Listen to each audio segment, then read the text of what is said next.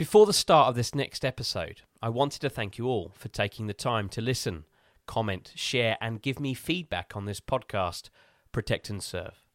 When I set out on this journey to create a new and fresh podcast on the lives of our men and women in policing, I would never have thought it would have received as much support as it has.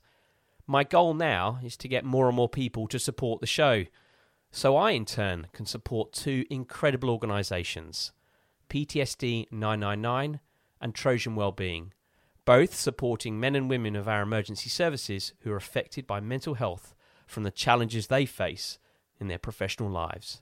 So please, if you haven't already, like, follow, and share the show so we can all help those that help us when we need it most. It means so much to me, and it means so much to them. Thank you. My name is Oliver Lawrence. I spent over 12 years as a police officer serving in some of the harshest environments Australia has to offer. Now working as a senior investigator, security intelligence and crisis management expert in London, I've had the chance to meet and speak with some of the brave men and women of law enforcement who found themselves at the front line of the world's most infamous investigations and global incidents. From the underworld of bikie gangs and the mafia to terrorist attacks of unthinkable magnitude. In this series, I'll sit down with these brave men and women to hear their first hand accounts of these events and how they got there. Welcome to Protect and Serve. This just in, you were looking at a, obviously a very disturbing live shot there. That is the World Trade Center. Killer Seifeddine Rezgui has just entered the hotel grounds. He's looking for targets. The outcome in U.S. District Court today was not good for New Jersey boss Tony Pro Provenzano. Just how seriously the police are taking claims of abuse at the hands of Jimmy Savile came into sharp focus. In the UK, police identifying the suspect who killed two people on London Bridge. Police say they are investigating a suspected connection with a radical Republican organization, the New IRA. Freedom itself was attacked this morning by a faceless coward. And freedom will be defended. It's one of the most prestigious roles in UK frontline policing. The area car driver is an officer who, for decades, has provided that much needed expertise at an emergency situation. Importantly, they've been the officer who's received arguably the best advanced driver training, enabling them to get from point A to point B in quick time under blues and twos. All whilst maintaining total control over their vehicle, ensuring the safety of their colleagues and the general public. My next guest on the Protect and Serve podcast spent nearly a decade as an area car driver in London, getting his hands on one of the most loved British police cars of the 70s and 80s, the Rover SD1. In this episode, former Metropolitan Police Sergeant Graham Wetton and I sit back, buckle up, and explore his incredible career in the Met, from response policing to the Public Order Command and policing the tennis at Wimbledon. Graham has seen so much and is often now seen on our TVs as an expert panelist on all operational policing matters. He is the author of the best selling book, How to Be a Police Officer. We discuss all this and more on Protect and Serve.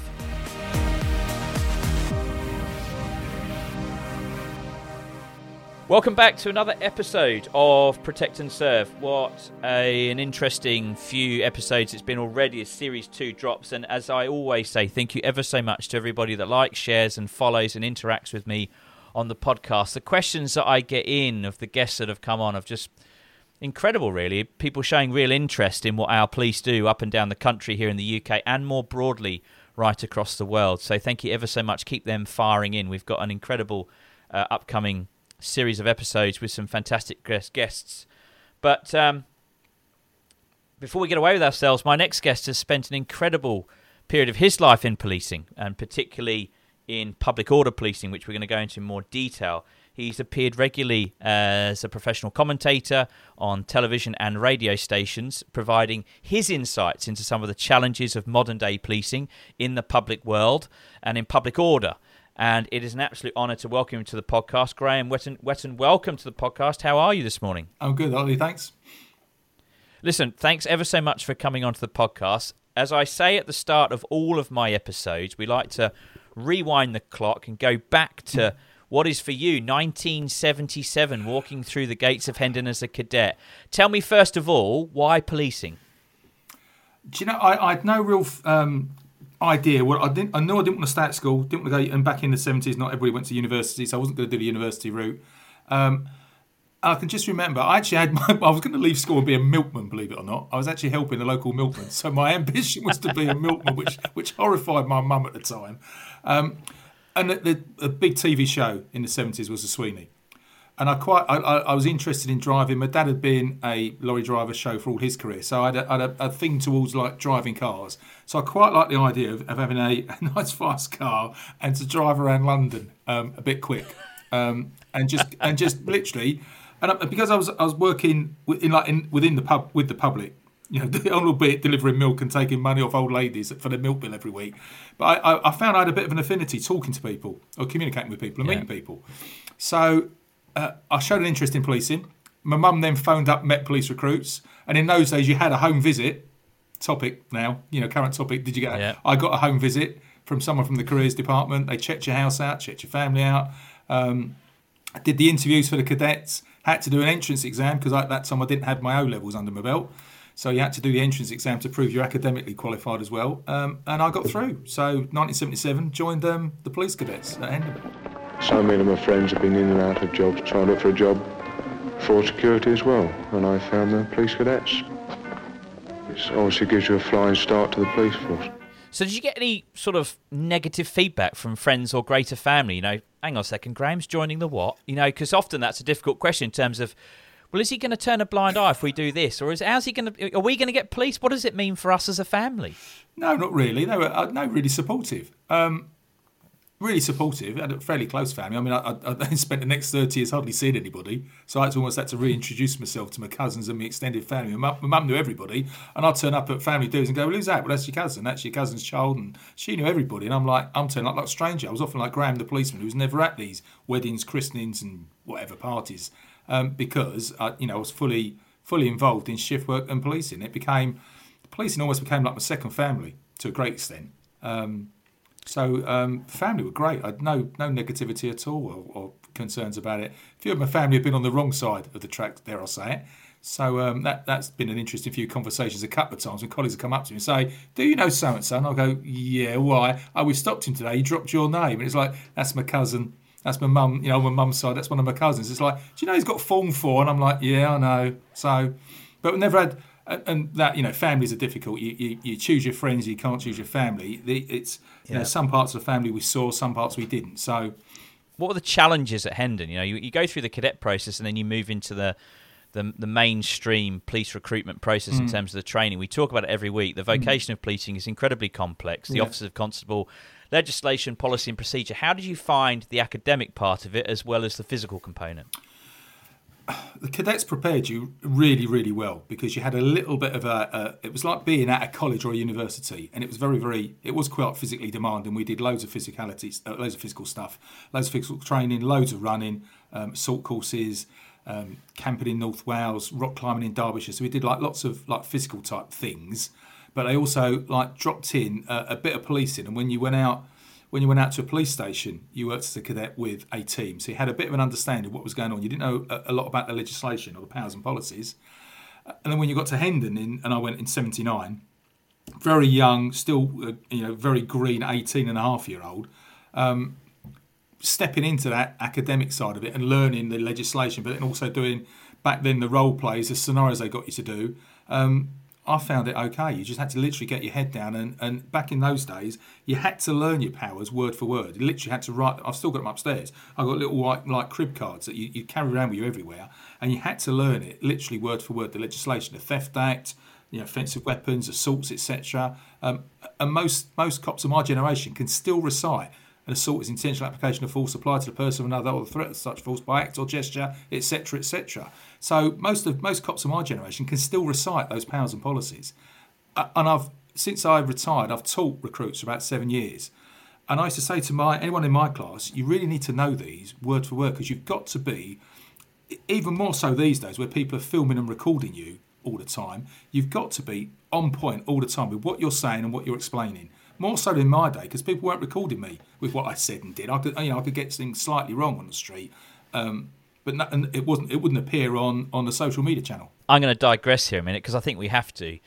And you bring up the training, and I still remember. I, am an 0405 vintage in terms of when mm. I hmm. joined policing, and then 12, 12 years later, I, I, stepped away and moved into the private sector. And when I graduated, we knew everything verbatim from, yeah. as you quite rightly point out, the definition of assault, yeah. the arrest caution, yeah. our powers to handcuff, our justification for use of firearm, because in Australia we are armed, everything we knew inside out. What I worry about these days, coming having moved back to London, moved back to the UK, and I watch, as an example, and as much as I find them to be, quite frankly, a pain in the arse, but they do exist, these auditors that generally want to challenge the police and generally younger police officers on their ability and knowledge and expertise of their own subject.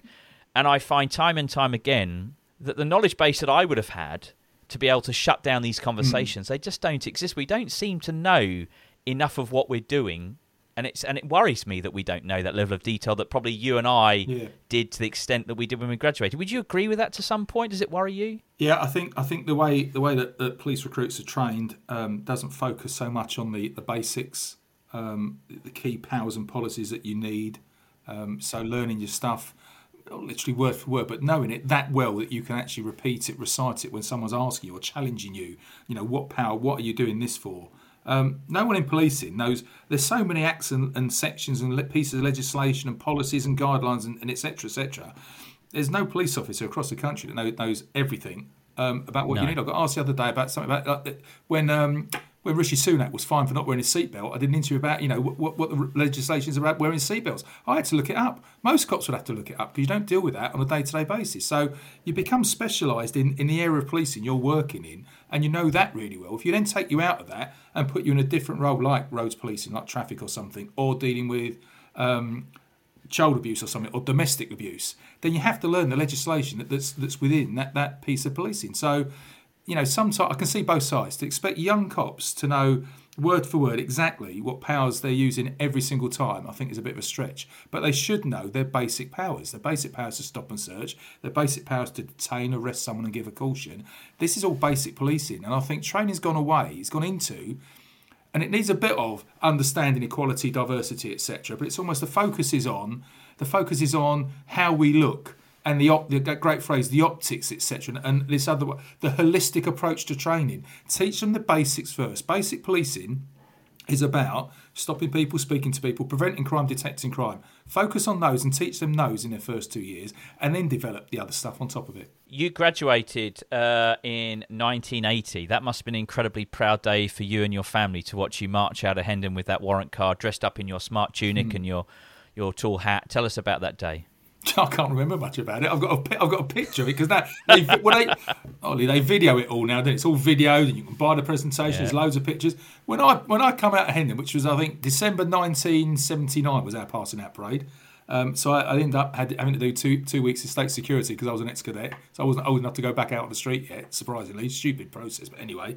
Um, so it was freezing cold. We stood literally in front of the old Peel statue at, at the old Hendon with the three tower blocks and the old classroom block we literally marched on, stood on the roadway, got inspected and marched off again, and that was it. And I think I've got one still picture, and you can just about see me like the third row or something. So um, I can vaguely remember what happened, but not much about it at all. Literally, class of about I don't know twenty of us or so. It's not even like a big class in in today's terms, but yeah, it was it was it was great, but I knew I didn't have to go back to Hendon because I was still there for two more weeks before I got out on borough. And even then, when we got out in those days, you weren't allowed out on the streets till you were 19. So all the ex-cadets were basically like, you know, had to stay in the station for another two months. So I spent two months rattling around a police station, desperate to get out on the street and not being old enough. Tell us about tooting. You know, when was the when was the first sort of what were the first challenges that you came across, all the incidents more broadly, that you realised that policing was going to offer you challenges in terms of both emotionally, physically demanding, dealing with incidents that maybe you didn't even have life experience in and exposure to, like a domestic dispute between a married yeah. couple? Um, steep learning curve. Um, as, a, as a young 18 year old, you know, coming up to not a 19 year old by the time I was I was there. Um, yeah, you're exposed to stuff you don't actually, even though you, and, and bear in mind, back then, it's different these days. But back then, if it wasn't on the news at 10 or news at 6, you didn't read about it in the paper, you didn't hear about things. So, you know, to, to expose people to the sort of incidents we were dealing with um, can be a, a, real steep learning curve. I started at Tooting. As I said, I wasn't old enough to go out on the street. So, for the first couple of months, rattling around the station, doing like admin duties. Um, and my, my, my governor at the time, the duty officer at the time, the inspector, took pity on me after a couple of months and said, Look, on night duty, if you're really good and behave yourself, I'll let you go out on like the Friday or Saturday night. So my first arrest, my literally my first arrest was from the fray. Uh, and he put me out in one of the, the beat cars, one of the panda cars, um, one of the one of the female officers, um, and thinking I won't get in trouble with bless her with uh, Claire. With, you won't get in trouble with Claire. She'll just go around and report the crimes and etc. etc. We literally drove straight into a big fight outside a, a house party.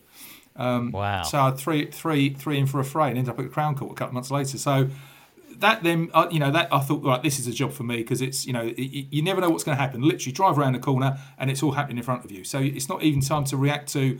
You're on way to a call, so you roughly you're working out in your head what call you're going to, what you might have to do. That literally was right in front of us as we come around the corner.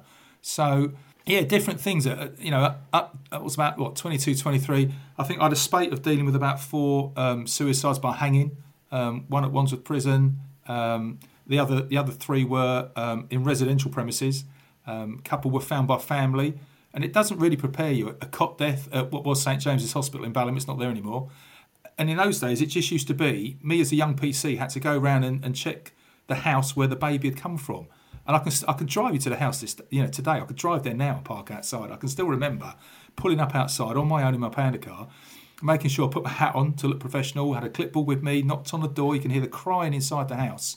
Um, and those things stay with you. They, you know, I'm, I'm 60 odd years old now. I was like 21, 22 then. I can still remember driving to that scene. I can remember um, being called to a lady that, that, that killed herself. I mean, these are, these are, people listening to this. This is really dark, but she literally poured paraffin over herself and set fire to herself. I can drive you to that house now. That that's in Tooting and Balham. So these sort of. But how does how how how does a young constable process? How did you process that emotionally in terms of these are incredibly traumatic scenes? Watching somebody commit suicide in such, I don't know, I say an aggressive and quite awful manner must be hard to process in terms of you know this isn't normal. It it isn't, and and, and I, I say it often. It takes extraordinary people to deal with those sort of incidents and be able to then go home and answer the question. You know, I was going back to either the police section house or then I bought, house, bought the first house in '83. So you go back to your partner, your wife, your fiance, whatever, or, or back, you know, speak to your mum. How did your day go? And you, you just gloss over it. Oh, it was okay. Dealt with this and that. You don't actually go into the detail. You get. I got my strength and support from the people I was working with, um, and it's it's from going back and talking to them and them sort of like so it's a rough, it, they listen to you, but then almost there's there's a dark humour within police. And I don't say we make light of, light of these things or joke about them, but it's almost like, you know, I, I, as I said, I had a couple of uh, people that, that uh, committed suicide by hanging. I'd sort of walk into the, the canteen and say, "Oh, you're hanging around in here today tonight," and sort of people laugh at you, and it's like, but it's almost like that that level. And people outside of policing, fire brigade, the paramedics, the ambulance service don't quite get this. But it's almost like it's okay not to be okay, and how you deal with things is different from person to person. If you you know you might have to it, laugh about something as if this isn't normal, but I've got to deal with it, and you're professional at the time. But it's just it's having a release somewhere. The canteen. People talk about canteen culture. The canteen was a great place to sit down, and if, if you're feeling a bit down or just dealt with something as I've been dealing with, you come back in and one of the one of the experienced older PCs is sitting there. Did you just go and deal with that? Yeah, I did. Yeah, yeah, yeah. What happened? Tell me, you know, what happened about it? How did you get on with it? What, have you dealt with it? Okay, you happy what you've done? And you talk it through with them. And then they might give you a bit of stick about it, a little bit, a, a, a joke or something, and you just move on to the next job. So there was, and there was no counselling, no support, no well-being stuff going on. It was just you got your strength and support from the people around you. And that's what I alluded to. They become like your family. They become people you go to, like you go to your mum or your dad or your older brother for a bit of a bit of strength and support. The people I work with became that for me. Well, you talked about um, going to the suicide, the hanging in the prison, which is an interesting one in itself because you're kind of going into, if I can describe it, the lion's den in terms of this is yeah. where the people that have been arrested are housed you know, I remember going into Yatala Labour Prison in South Australia, in, in just outside Adelaide, and being quite intimidated by this process of very large bulked up men who'd just been doing push ups for 24 hours a day, seven days a week, and were quite fit. And then suddenly here we are touring around trying to understand if there was ever a problem, how we would navigate our way around the corridors. What, you know, and if you're going there for a job like a suicide, you know, not only have you got to investigate it to make sure there's no suspicious Mm. circumstances, it's a crime scene, but you're also dealing with the individuals and families and, you know, Yeah. people that actually don't really like police. Yeah, I mean that was that was oh God, that was decades ago. That was back in about 83, um, 82, 83, something like that. Um, early 80s anyway. Um, went there on my own. Again, you, we weren't double crewed. I was single crewed. Um, I remember calling the duty Wow. officer up because they normally they used to come out and have a look at it. He didn't want to come either. Um, but again, park your car in in the like the front of the prison, and like you said, Yeah. open the gates up. It's all locked, and you go in, and there's there's like corridors and cages and gates and things. They took me into a little room and brought brought like the witness in, took me to the scene where they and you have to examine everything, write it all down. It's all different now. It's it's a lot more. Um, it's dealt with a lot more with, in more detail than than, than you know, I'm talking back in the day when literally I turned up, wrote a report, went to the coroner's officer, uh, and they were happy. There was and again the post mortem, no suspicious circumstances. But it's about you know preserving the rope, the knot, etc., making a note, speaking to people that, that saw the person last.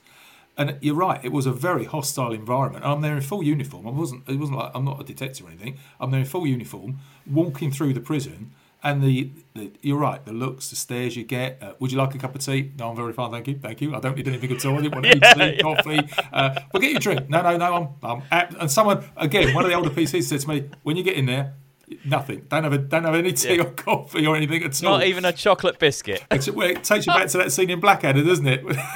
Yeah. How'd you make the Oh, coffee? right. Do you want the chocolate sprinkles on it? No, I'm fine, thank you, thank you. Cappuccino? No, I'm good. Um, but again, you, you Oh, laugh things like that. I mean, that's a, that was a dreadful thing I was going to deal with. But again, people saying to you, a bit tongue in cheek. Remember, don't don't accept it. I'm sure it would have been fine. I'm sure someone would have looked after me, but quite intimidating. But again, you've got a job to do. You've got your, you put your, your work head on, your professional head on. You go in, you know what you're looking for, you know what you're looking at, what you've got to make a note of and, and report, and you do what you need to be, needs to be done and come away from it. Um, and just just move on to the next job, and chat about it when you get back. Let's talk about um, Brixton in 1981. Yeah. Brixton is a fascinating place, you know, rich in culture, history. The borough of, you know, the Lambeth Borough and Brixton Town Hall has always been a focal point for a number of Mm. kind of public debates between police and the community, and it, you know, it's it's so it's always been so critically important to work closely with the community in Lambeth in terms of trying to resolve issues. But in 1981, there was obviously a bit of a flare up and, Yep. and quite significant public disorder. Um, personal memories for me, I wasn't born in 1981, but my father was at Hendon and was on that. standby. I know, sorry. My father was on standby, ready to deploy as I think a police recruit to Brixton, but never got the opportunity. But um, I think he's quite thankful for that. But talk us through your first real kind of insight and exposure to significant public disorder, a real um, dislike for Mm. police in terms of then trying to manage it and bring back the environment to business as usual and dealing with very hostile crowds. How was that for you? That was it was a funny, it was a strange day from my perspective because it was a Saturday. My, my recollection was a Saturday. Um, we were long weekend. We used to get one weekend off a month back in those days. So you, you do like a three, a four week rota, but you only got one Friday, Saturday, Sunday off in that four week period. So it was my weekend off. I'd arranged to meet my then girlfriend. Um, and she was coming over to the section house with me. We were going to go out for something to eat. Um, and they had op- opera, what's called Operation Swamp, where they were trying to trying to deal with um, street robberies and, and a rising crime in the local area. So they'd done, and the tactic back in those days was just literally to swamp, uh, literally swamp the area with uniformed cops and stop and search everybody. That caused resentment and confrontation. Uh, an incident took place outside, I think it's the Atlantic pub. Um, local rumour went the police office, the police had actually injured somebody when they hadn't. It had been another incident, another, another person. But basically, um, it all escalated in the local area. I've walked into two Section House at about four or five in the afternoon, five or something in the afternoon, to be met by the section air sergeant with a clipboard. And I must have done my public order training at that point, which, which when I look at the time now, I must have done it uh, like a day early or so, or earlier, because we, didn't- we didn't tend to, when we started public order training, we obviously then sent probationers back then, but as, as time developed, we then didn't send probationers. Now we're doing it again. So I'd obviously been public order trained, uh, and it was in the early, very early days then when we first used the place in Feltham. So not down at Hounslow, but in Feltham. So I'd obviously been public order trained. In those days, we had no public order kit. Uh, the only shields we had were long shields, and we had this fancy debus technique to get off uh, along the big green coaches with the shields in the in the luggage compartment underneath. I remember walking into the section house, the sergeant saying to me, um, "Oh, Graham, you're public order trained." and I had my girlfriend with me, standing next to me. You're public order trained. Need you. You're back. You're on duty now. Go and get your kit. Get in the canteen. You're going off to Brixton. So I like waved her. Oh, like, I'll ring you when I can. I've got no idea when I'm going to finish. So off she went. Um, got got got in a green coach up to Brixton. We pulled up um, just off um, Acre Lane, Coldharbour, um, just off Railton Road, just literally around the corner from Railton Road. Pulled over, um, already getting some missiles towards us as we debus from the coach. And we've literally got our big beat duty helmets, so we didn't even have NATO helmets, big beat duty helmets, tunics with a belt, tie, shirt. You dressed for the occasion. Oh, yeah. And then the long shield was thrown under the coach at you. So you had to catch it, form up, and there were five man shield units then. So it's really in the early days of public order um, policing. So you had a five man shield hell. unit. And we were up to the junction and turned right into Railton Road, where we were then confronted with bricks, bottles, and for the first time on the mainland, petrol bombs.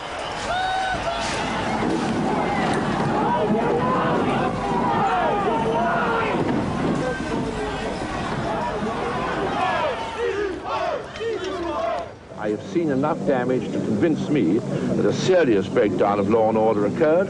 I've also seen enough to convince me that the police have, in their very difficult task, and I want to say this again, again, and again, deserve the support of every law-abiding citizen in this country. And I can remember there was an ITV, it was like news, it's ITV camera crew were, were running around in the road. And I remember this cameraman comes along, and I was a left hand shield. So I was a left hand shield, centre shield, and right hand shield. So I was on the left hand side, um, just near the curb line. And this camera crew come up alongside me, and he's standing next to me, like, like filming what's coming towards. And I said, "Mate, I won't stand there. I really won't stand." And his petrol, and the next minute, his petrol bomb literally landed between me and him, big whoosh. And I last saw them disappearing, almost with their rear ends on fire, back down. I never saw them again. Um,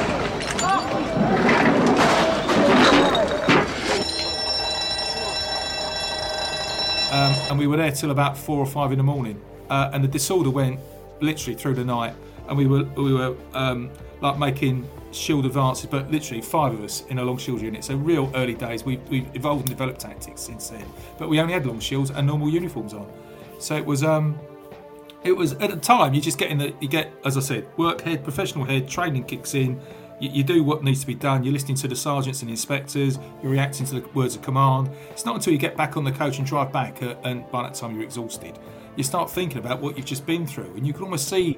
Um, I dare I say it, hate, but the, the, the people really wanted to do you some harm. Really wanted to do you uh, personal harm. So it was it was like looking after each other and just working as a unit.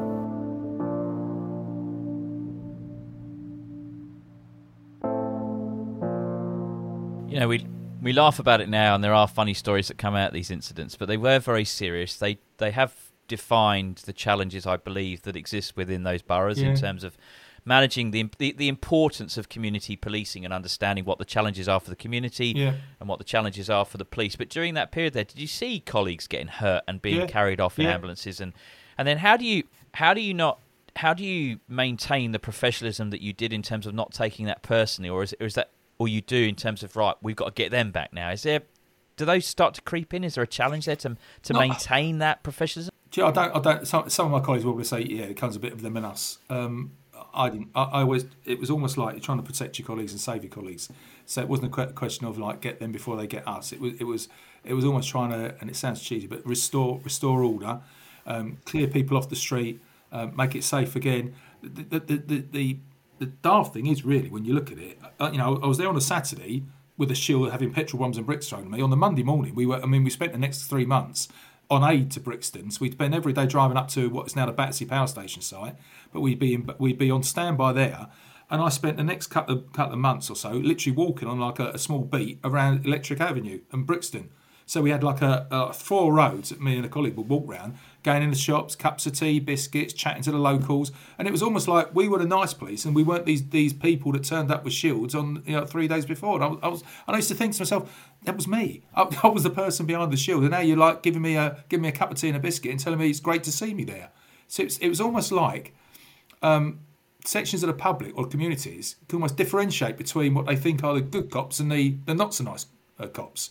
and you're standing there thinking, but it's me in the same uniform. It's the same, the same person. I've just done a different. I'm just doing a different role, and I think that that we still get it these days. Policing seen as a broad brush, so everybody in policing seen as the same. You know, from the good and the bad, mostly the bad, the negative. That that negative bad brush is applied to everybody in policing when that happens and again, I digress, but it's one thing I find a little bit frustrating, and, and I don't know why it is, and I think it's probably because we have enforced the law and we're kind of that we're held to such a higher level of account, I think, than other public services. You know, you look back in history at issues in different public so let's take let's just take for instance Dr. Harold Shipman. Mm. The guy allegedly has killed more than 300 people, yeah. horrific individual. But none of us stopped going to see doctors. None of us blanketed every doctor in the countryside as being, hello, where's the next one? But policing has this kind of rare technique of being everybody being blanketed with the same brush, and there's you know so much going on in the media, sadly at the moment, tragically, where policing is really at a crossroads in terms of how it kind of recovers in terms of the um, ethical, its ethics, its integrity, and, and, and what it stands for, and the people within its organisation, more importantly. So there are some real challenges, but I wonder why that doesn't happen. But I just, I suppose, I come to the conclusion it's because we're just that final line of defence in I've public always, order. Well, I've always been, I've always had like a, a, glass half full rather than half empty, so more like a positive side than a negative. And I think it's it's it's partly it's a positive thing because people clearly see policing as being being held at a higher level, higher respect, higher authority, etc. So when when actually when those the people that you it's almost like people say never meet your idols because they're never quite never quite what you what you think or perceive them to be when you meet people that you've you've like you know held on a pedestal for a while.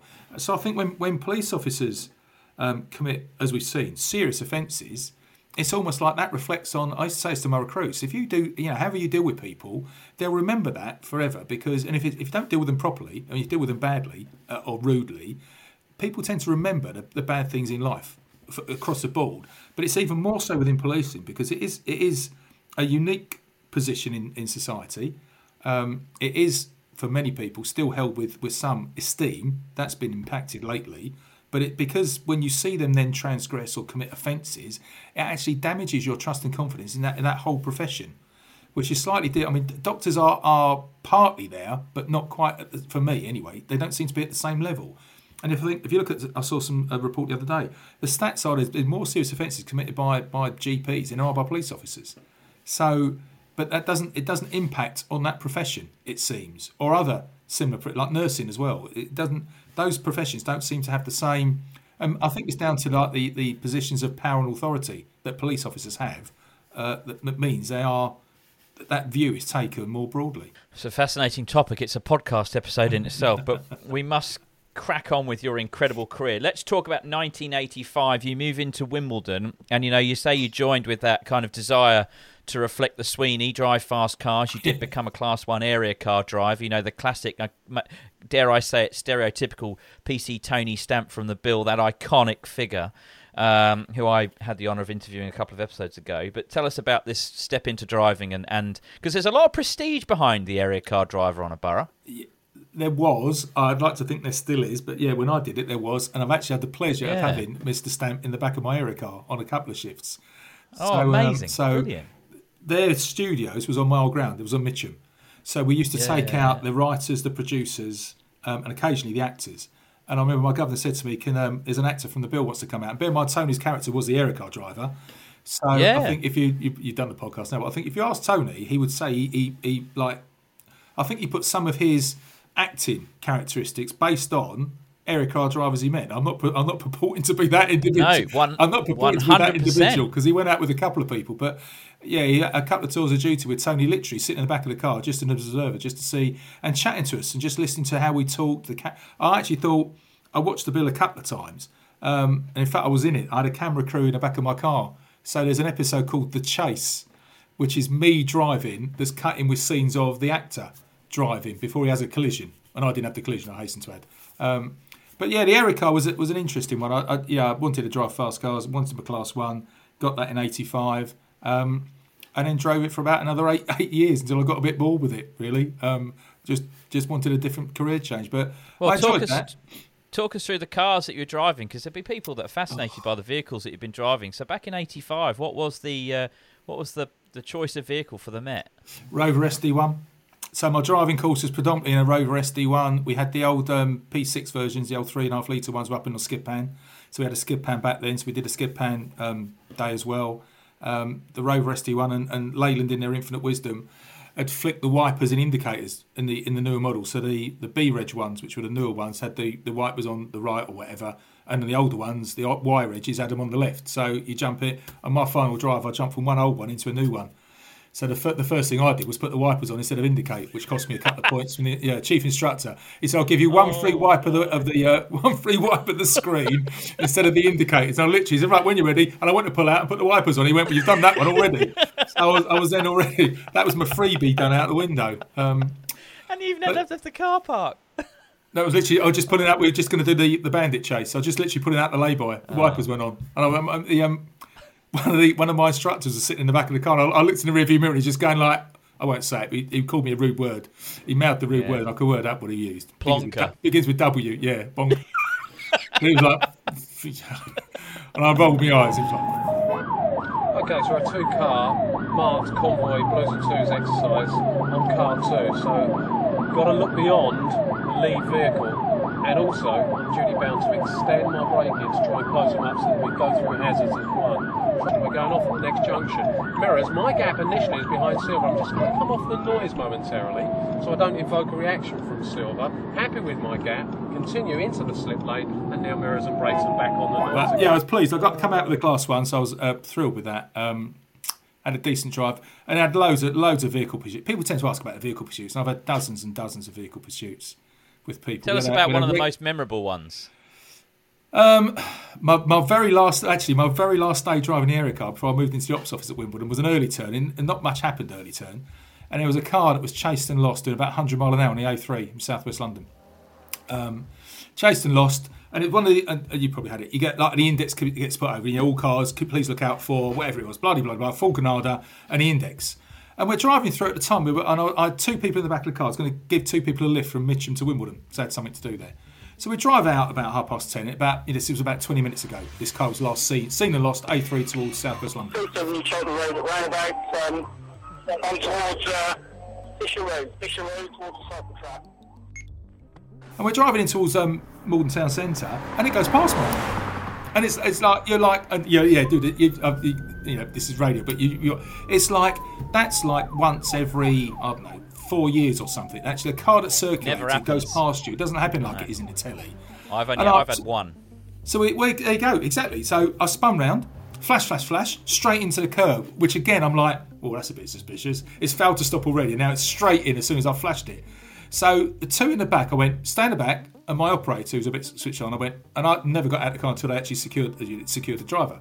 So I went, take t- take your time. So he looked at me. I went, don't feel right. He- and as he got out of the car and walked, literally took two paces, off he went, whoosh. So he jumped back in. Off we, we went. Literally, it wasn't that long. It was about I don't know, 10, 15 minutes. Um, in and around Mitcham and Malden, um, 80, 90 miles an hour. Um, and he eventually crashed it, stacked it up by Mitcham Golf Course. So they're both arrested, both professional shoplifters. They were doing about a grand, a, a thousand pounds worth of shoplifting a day. Um, but yeah, had a, had a few, had a few. Had I was suspended after one pursuit where um, the bloke crashed the car and was pretending to be unconscious. So the garage sergeant suspended me on the spot because he thought he was seriously injured. And about four hours later, he tried to escape from hospital. So my chief superintendent reinstated me about ten minutes later. So if he's that well enough to escape from hospital, Graham, he can't be that badly injured. So you can have your driving ticket back.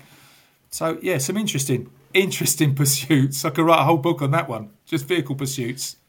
But it is it is interesting point in terms of that these tickets that you were given could quite easily be taken away from you. They weren't Yeah. a gimme, were they? They were they were No, no, very no. prestigious in terms of holding on to them, looking after them, and driving, you know, safely, smoothly, quickly, and efficiently. You know, like it's. And I think if you know, I think the UK and, and the UK driving training that goes on within the Met is certainly looked upon globally as a, as a standard, which is up there with the best of them. This place has won a reputation that's spread right around the world. Although its main job is to look after the training of London's policemen, in its time it's trained policemen from 60 or 70 countries, from as far afield as Aden, Australia, even Iceland. Now, at the moment, there are two Japanese policemen here, uh, so at least we can teach the Japanese something. They are Inspector Sukahara and Assistant Inspector Nagao. The instructor is Sergeant Turner. Let me speak to you first, Sergeant Turner. Do you teach exactly the same course to foreign students as you do to London's drivers? Yes, we do. The system that we teach is exactly the same for uh, whatever students we've got.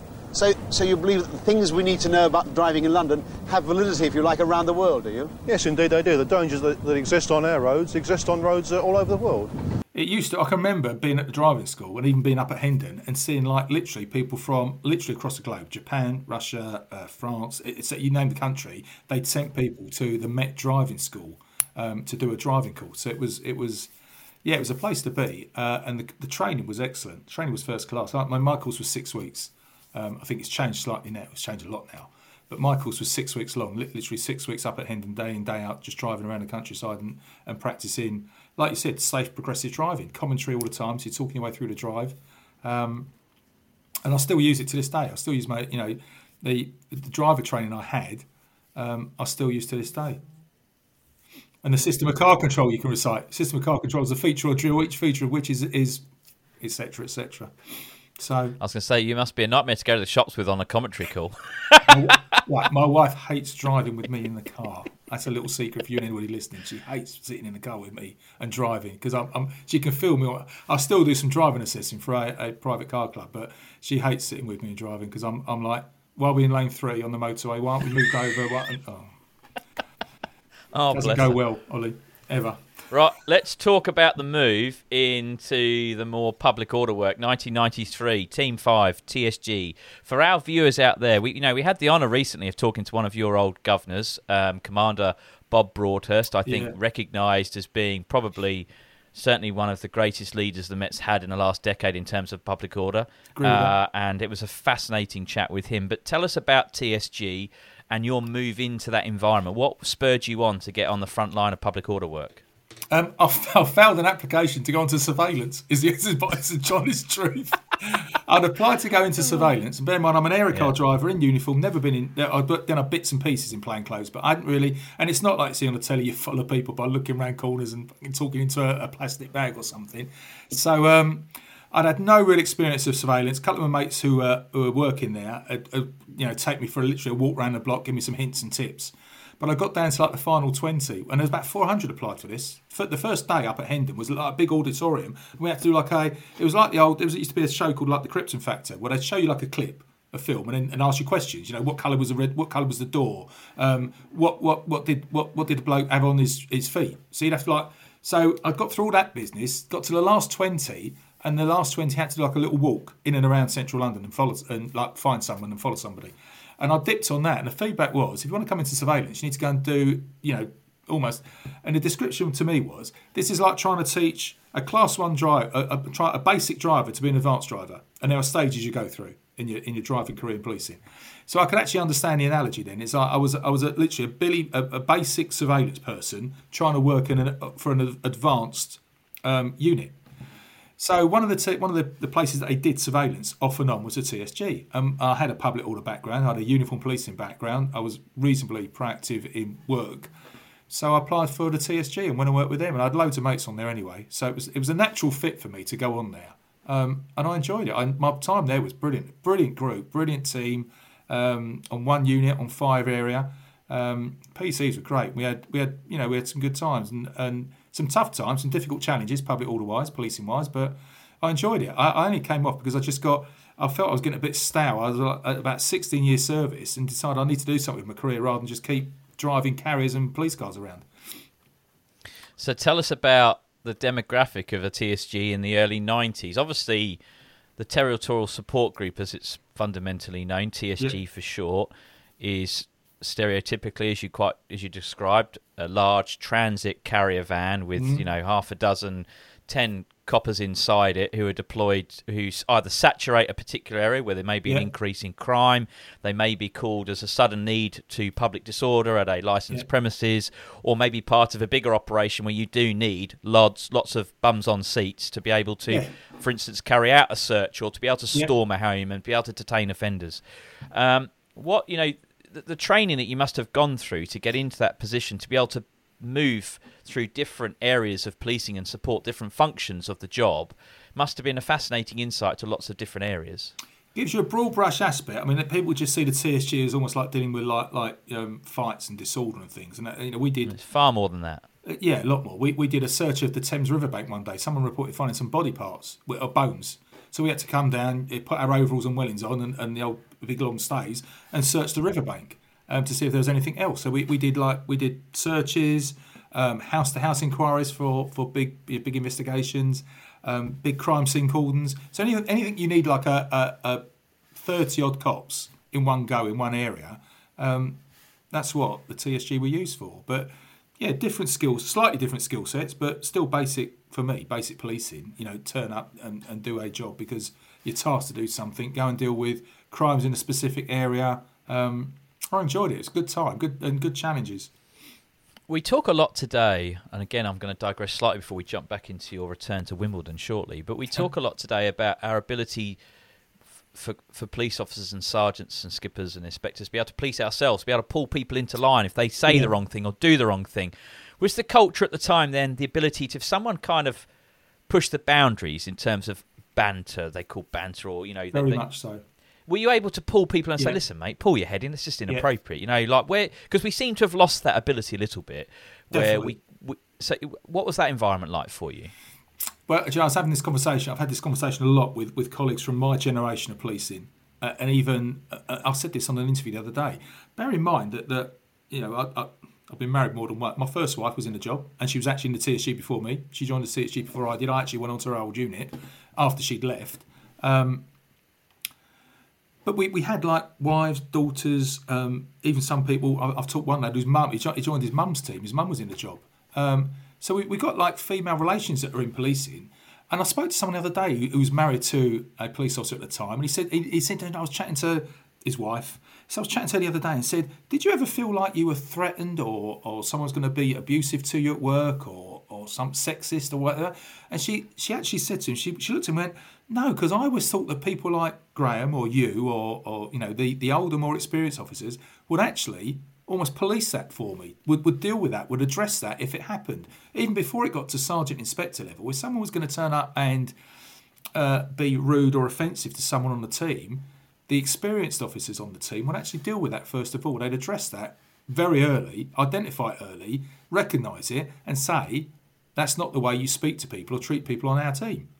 And it would be dealt with, dare I say in house. And if it if it needed reported or reporting, it was it was it was reported um, and to people that needed then then to the supervisors to deal with it. Even as a supervisor, you know, I, I, we dealt as sergeants, we dealt with stuff on the team that never got near the inspector. But I also knew because I had some experienced PCs on the team I was a, a, sergeant on. I knew that some of my experienced PCs were dealing with stuff that never even come to me. The, the, the key thing for me is and what I reflect on in terms of we've focused a lot on the Met because a lot of people I speak to from the Met, and it's all about having what we call courageous conversations. It was a term that which was given to me the other day, and I, it's a it's a great one to use. Is I almost feel that pulling Hendon away for, as a training platform for people to go to, it doesn't. There's no benchmark or base or foundation for discipline. There's the not. TSG is an incredibly disciplined environment. You mm. know, you are following the orders of yeah. your skipper. He says, "Get in a line with your shield, stand there, advance, come back." You know, it's you do. You, it's, it's, it's almost like I jump. You say you can ask when you can come down, and I wonder whether we've lost a little bit of that disciplined foundation to understand what is acceptable, what's not acceptable, and, and, and more importantly, identifying people that may not fit into the organisation yeah. during that 27, 28 weeks of training. I think the problem, the problem that the and we'll deal with the Met specifically, but the, the, the difference between the Met and other, and I, I, speak to loads of cops across the country, and I've been lucky enough to work across the country.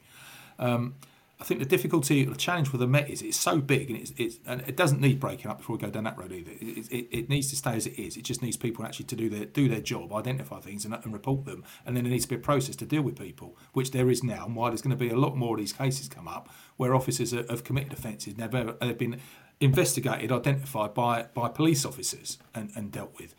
Um, the difficulty with the Met is because it's so big, they've had a history of, of not dealing with poor performance and poor behaviour to a certain extent, and that you can you can move rather than be dealt with. So they can move or you can hide because it's such it's such a big organisation. So someone actually can not be performing as well as they should be, but instead of actually dealing with it, you move them into an office, or you move them boroughs, or you move them to a different unit, or they apply for something, and, and you, almost let it become someone else's problem. Well, Whereas in some of the, smaller forces, you're going to see them mm. again. In the, in the Met, you could move from one part of London to the other and never see that that individual again. So you're thinking, well, actually, if if he or she applies for something and moves, that's fine. They, they can go and they can go and be a, be a bit uh, be a bit less than performing well somewhere else. Whereas in the smaller forces, you're going to hit that. You're going to meet that person again. You're going to end up working with them somewhere. So they tend to address that, I think, better in some of the smaller forces than some of the bigger forces. That's an interesting point. Right, let's move back to Wimbledon. 96 to 97. Eight. Eight. Eight, sorry. Now, I'm fascinated by. So, you're back to Wimbledon, short Yeah. of area car drivers, Yeah. get Graham back in the hot seat, Yeah. more intensive driving, more fun, more adrenaline, all that great stuff.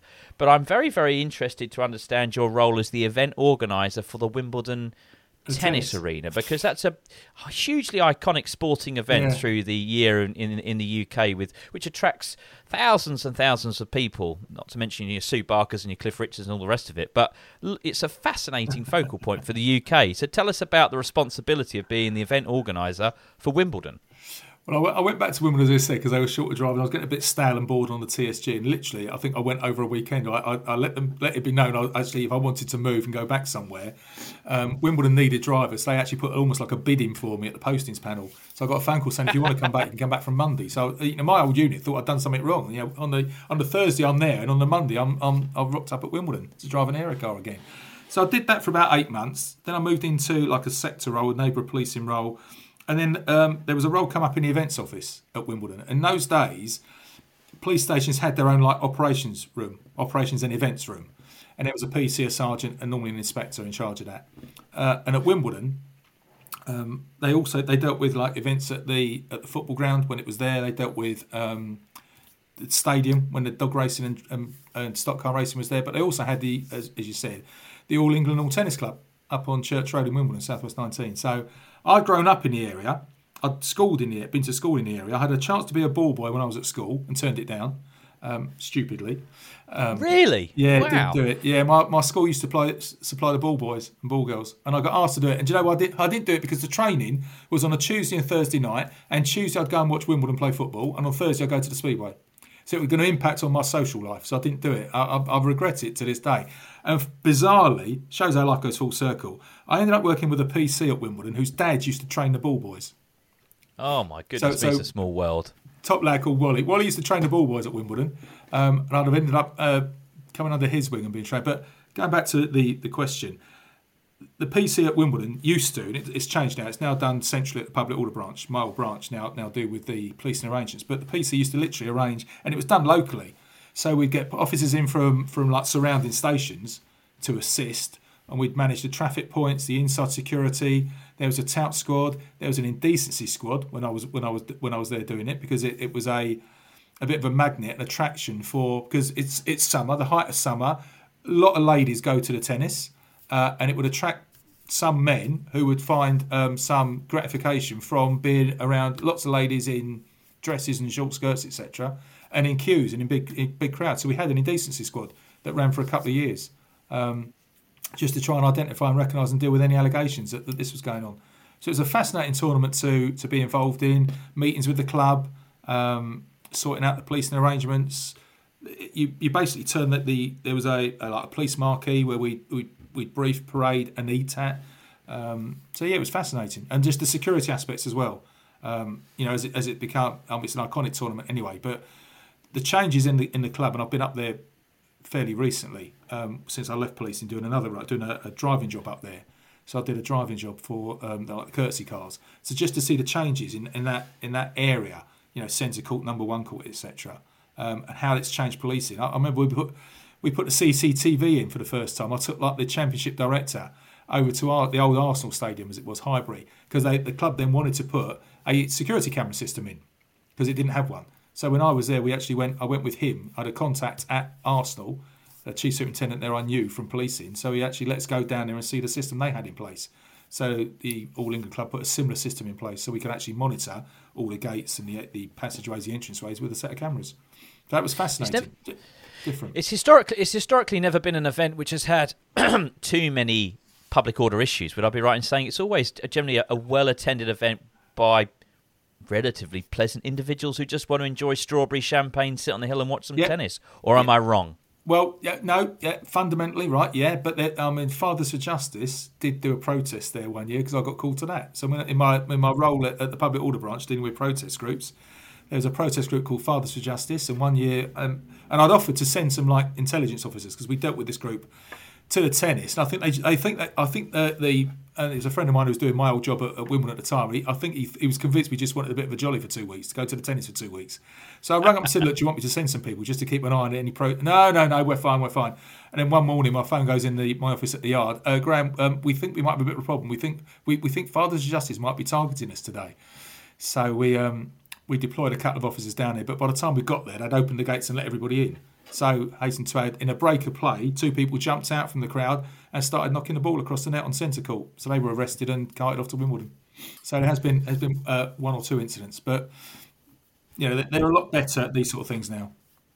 But it's a great tournament, great tournament, great place to be. Local for me, local local boy. Um, I love being up there and love working it. Your public order work, though, has also taken you to the football at Fulham and Chelsea. Now, yeah. completely or can be completely at the different opposite end of the spectrum, especially, especially when you get local derbies.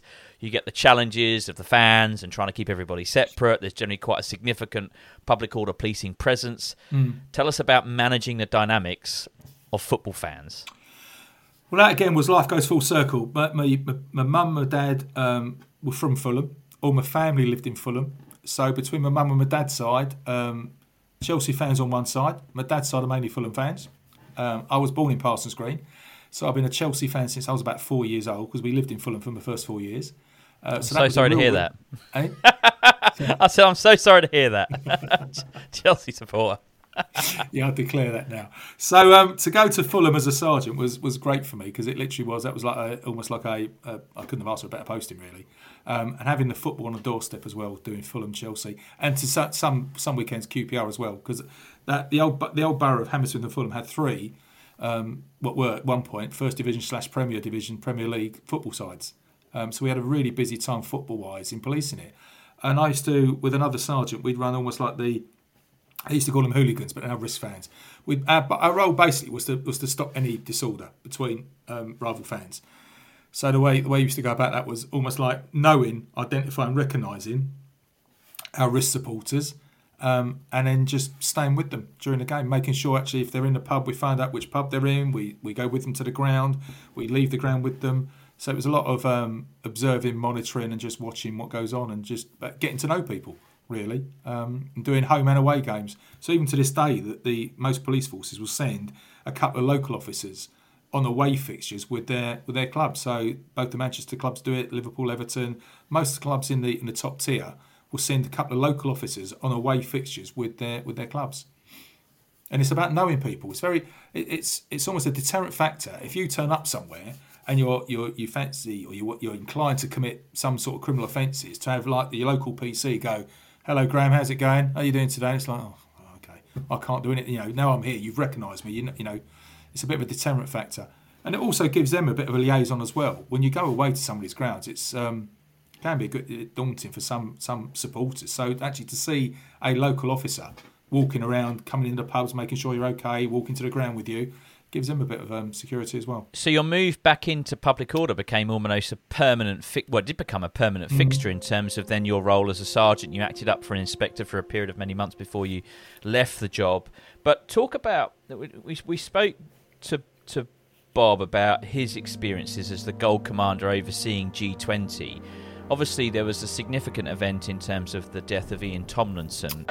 This is the crowd at the G20 protests on April the 1st around 7:20 p.m. They are on Cornhill near the Bank of England. This footage will form the basis of a police investigation into the death of this man. Ian Tomlinson was walking through this area attempting to get home from work. Minutes after this was shot, Tomlinson collapsed and died further along the road. Give us the insights for somebody, you know, Bob is sitting up there in HQ. He's watching down all the cameras, the live feeds. He's understanding the movements of the crowds. He's getting the information from you as to kind of what's going on. Is that was that your role, or you on the ground? Give, give, us your yeah. rundown of G20 for you as a skipper at TSG. Well, in fact, I was off to TSG by then. I was, I was actually I moved to Public Order Branch in 2002. So my role um, was what was then called CO11, Commissioner's Office 11. So my role in the public order branch was was managing um, the intelligence and evidence gathering teams.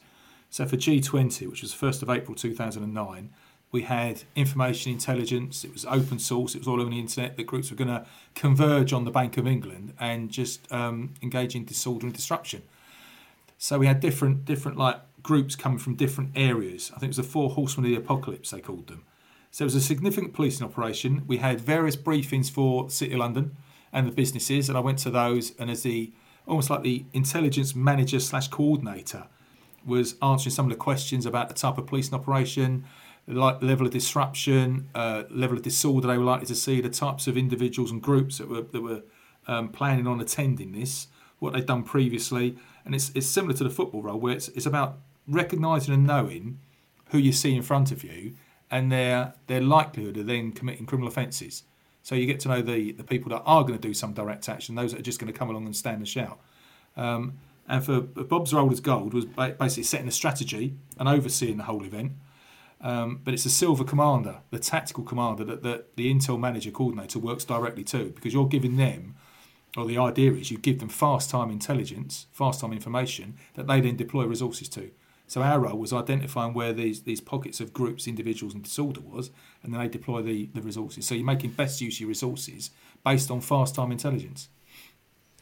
How did you find the G20 in terms of the policing response and the incident involving Tomlinson? How did that all kind of pan out for you in your position?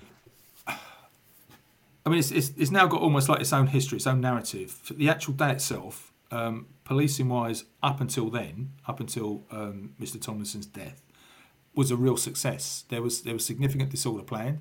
Um, they they basically um, tried to trash the Royal Bank of Scotland. I took the, I, I took the first team into the RBS when they were smashing the windows and trying to set fire to it. Um, we cleared that out. So up until and, and you know when we finished the day, we had, we weren't aware someone had actually died. I remember getting a we remember I did the debrief with the teams and we come back. Um, and it was a rumour that, that someone had died during the day. And I remember I rang up like that at press office and said, "There's a rumour going around." And I'm getting some of the, the, the, teams are coming back to me saying, "Oh, we've heard that someone's dead. Is that true?" So I actually rang like the press office and said, "We're hearing that someone's died. Is that no, no? We haven't got reports on that at all." So I actually made them all do use of force notes. And I said, look, just in case, guys and girls, we're all going to write our use of force notes now before we go. I wasn't very popular because we'd done about 16 hours on our feet.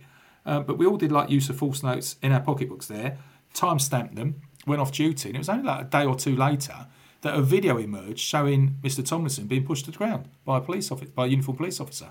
And that's when it became really relevant. So, you know, the whole, the whole aspect of the event then changed um, because of because of his death. And there was then a review into how we police protests, and the Adapting to Protest report came out about 2009 and changed almost the the way we police protests, um, and not to the better for my you know my reading of it, my understanding. It came away from um, using intelligence, fast time intelligence, and more about interaction and liaising with people. And there are some people who attend protests that, that do not want to engage and liaise with police officers whatsoever.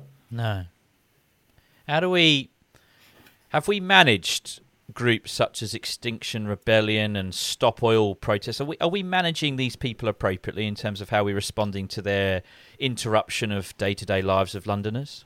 Uh, no, but I think the difficulty there is um, they are well backed. They are well versed in protest tactics. They, they basically their history comes back to dare I say it Greenpeace, um, and, and they, they've learned through the years about what they can and can't do, the direct action protesters, and a lot of these these these causes um, are hijacked slightly by people that want it for their own ends, want it their own, own means, and, and almost like becomes a, a vehicle for their own cause.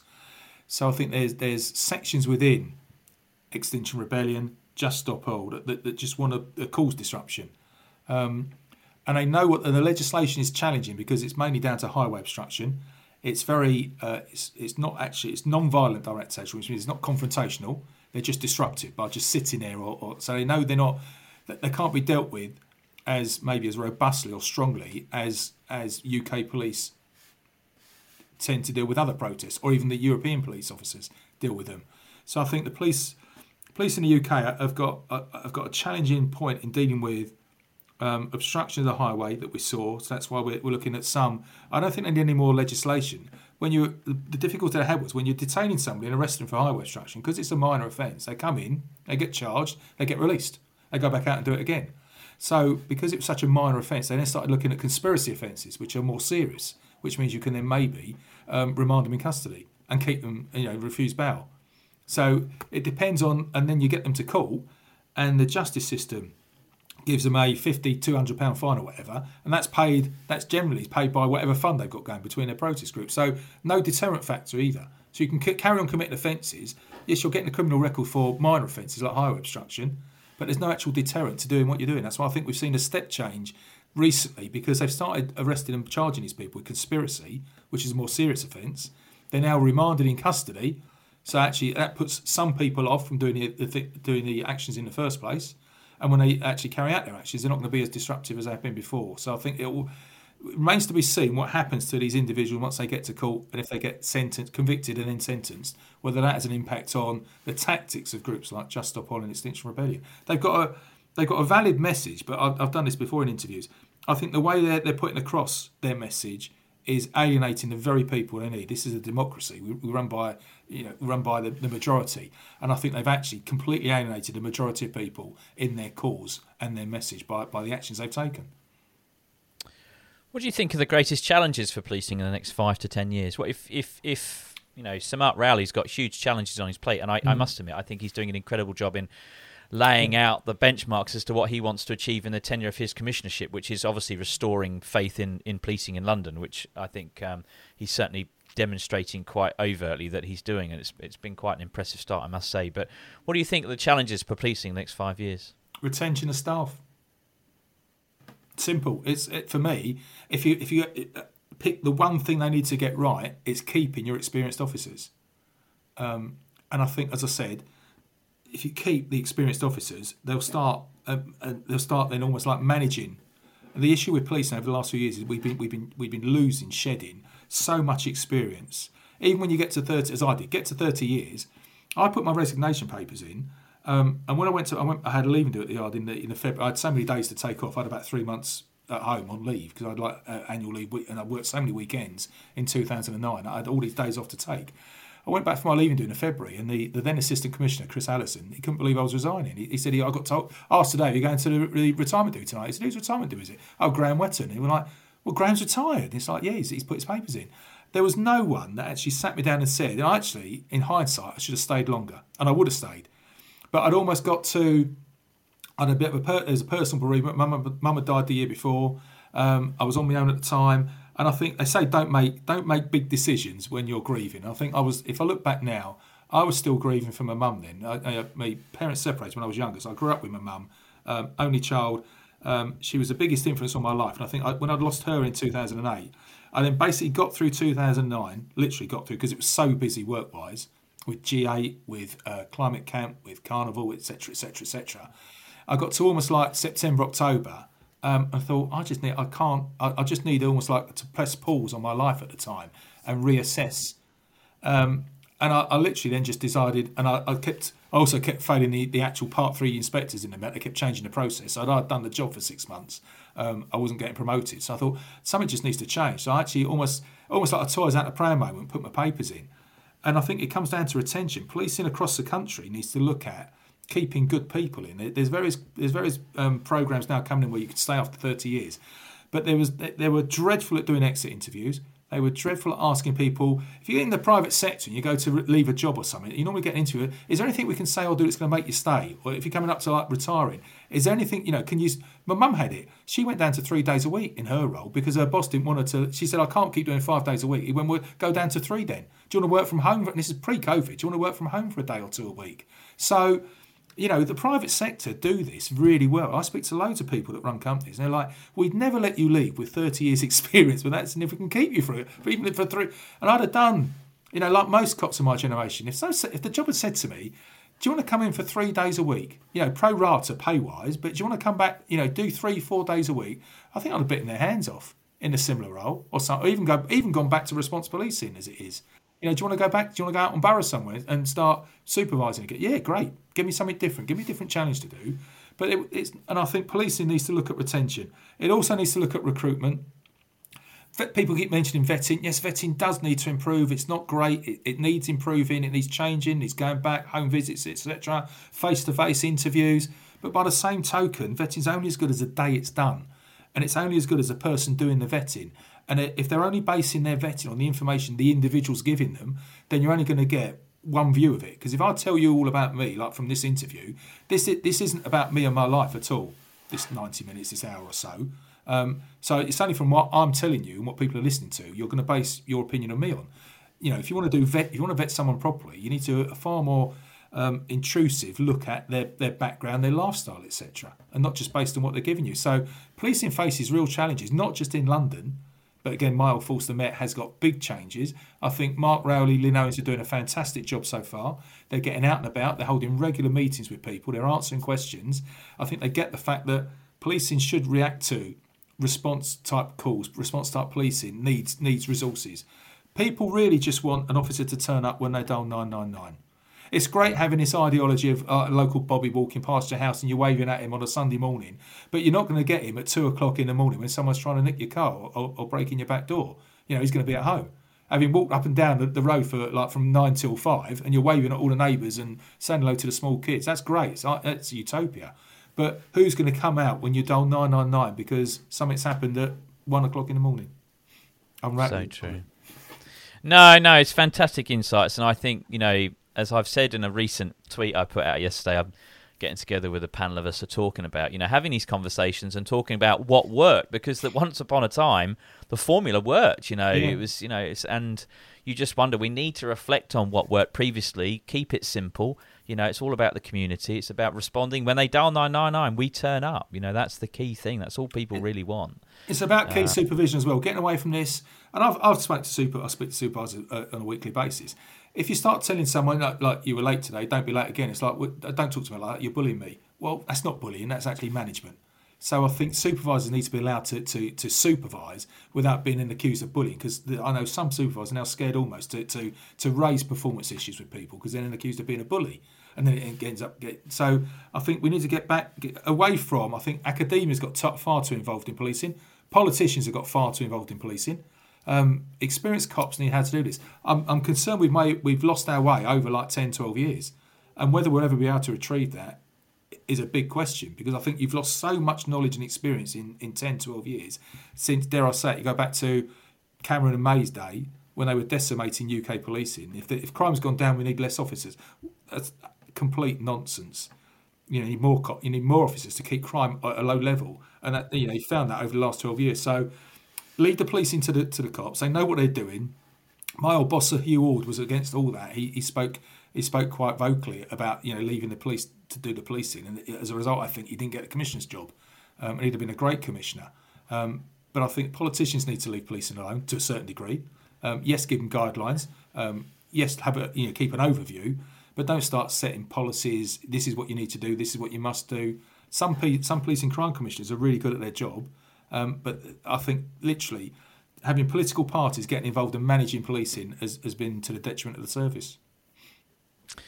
Well, look at that. One hour and 10 minutes has flown by, and I've got to say, what a great conversation we've had, and what a great reflection on 30 years in policing. I've loved every moment of your journey, and, um, you know, the highs, the lows, the exposures to some stories that you can remember to this day with great detail. Mm. Even being able to drive us to some of those scenes is quite incredible.